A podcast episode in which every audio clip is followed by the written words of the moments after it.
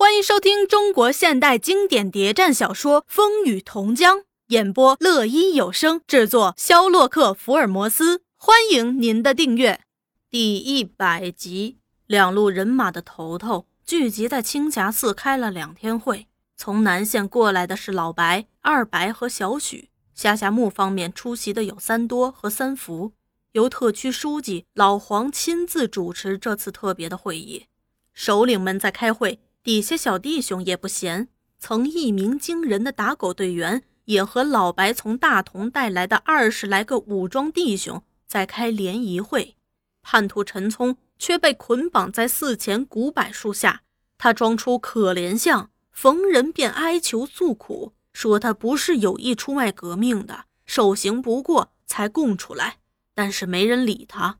打狗队员对大同弟兄说明这次攻击陈大队长的经过，又拿出那缴来的三十来条枪观览，众人极大兴趣。大同人也说：“我就只看中高老二那二十来条好枪，和这差不多，都是洋货。回去我们照样也来一次活捉高老二。顶我们有这么多人，这样力量，雷公打豆腐，包那高老二也束手就擒。”另一个却说：“我早就对老白哥说过，趁高辉完蛋，高老二没个依靠，这时候不动手，什么时候动手啊？”老白却说：“上头交代的时机未到呢。”另一个却说：“头头现在正在开会，谈的怕不是这个。我们做下级的少出主意，上头比我们更懂得怎样做。特别会议讨论的也正是这个问题。”因这一仗打得响，大家情绪都很高。第一次出马就有这样大的战果，打了叛徒，缴了三十多条枪，可说是不费一枪一弹。因此会上争论不多，反之却要求过高过急。老白要求立即就把高老二这座山搬掉，他的靠山倒了，我们还不赶快搬？老黄却说。高老二这座山是要搬的，但是大同的基础未固，还得把根基打深一点。留他在那儿，迟早都一样，跑不掉。目前的中心还是设法经营青霞山，这样我们就进可攻，退可守了。会议议论了近一天，才下结论，当即正式成立打狗大队，由三多任大队长，老白、三福任副大队长。人员由下辖木抽出三十人，大同三十人，平时分散活动，必要时可集结一致行动。快散会时，他们又讨论如何来处置叛徒陈聪。老黄首先提出方案，大家当场一致通过。这时，庆娘和杏花都在山上，庆娘要过大同协同老白工作，杏花要和小许团聚。庆娘上山后。老黄曾把他介绍给老白、小许，你们三人正可以成立特别支部，作为领导大同工作的核心。又对庆娘说：“组织上考虑再三，决定把你调去大同，那儿形势很好，妇女工作大有前途。你虽是新党员，却是经过革命考验的，要安心工作。孩子的下落我们在打听，如果没事儿出来，也一定有人照顾。”放心吧，几句话说的庆娘泪水直流。组织上对我的关心信任，我完全明白。我虽然什么都不懂，对敌人该怎样却是懂的。我一定尽自己力量去做。当老黄对大家宣布，在这样富有历史意义的日子，我们对次南两县近七八万人民宣布，人民的武装斗争业已开始。也要做另一件值得大家都高兴的事儿。你们知道我们小许同志的心事吗？他多少时来就想和我们另一位同志结合，只是没个适当机会。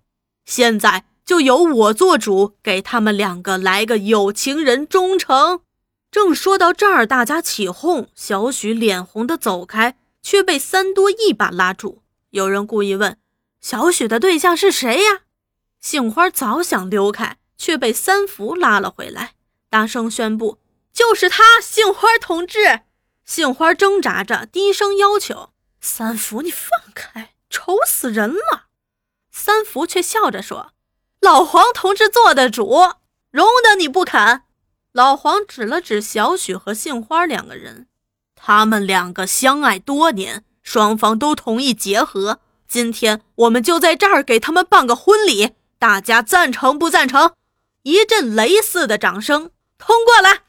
三福对杏花说：“组织上通过了。”来，他把杏花和小许拉在一块儿，就带头脱下衣服，跑进人圈，大声叫着：“众孩子们，今天我们来到青霞山。”正遇到小许和杏花两位喜结良缘，为了表示祝贺，来个拍胸舞好不好？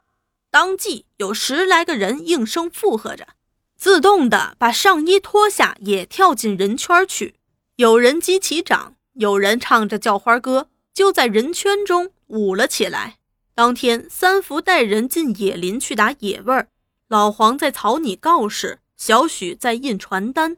庆娘和杏花却在赶制红旗，等一只黄精、两只野兔都烤熟了，他们的工作也都完成了。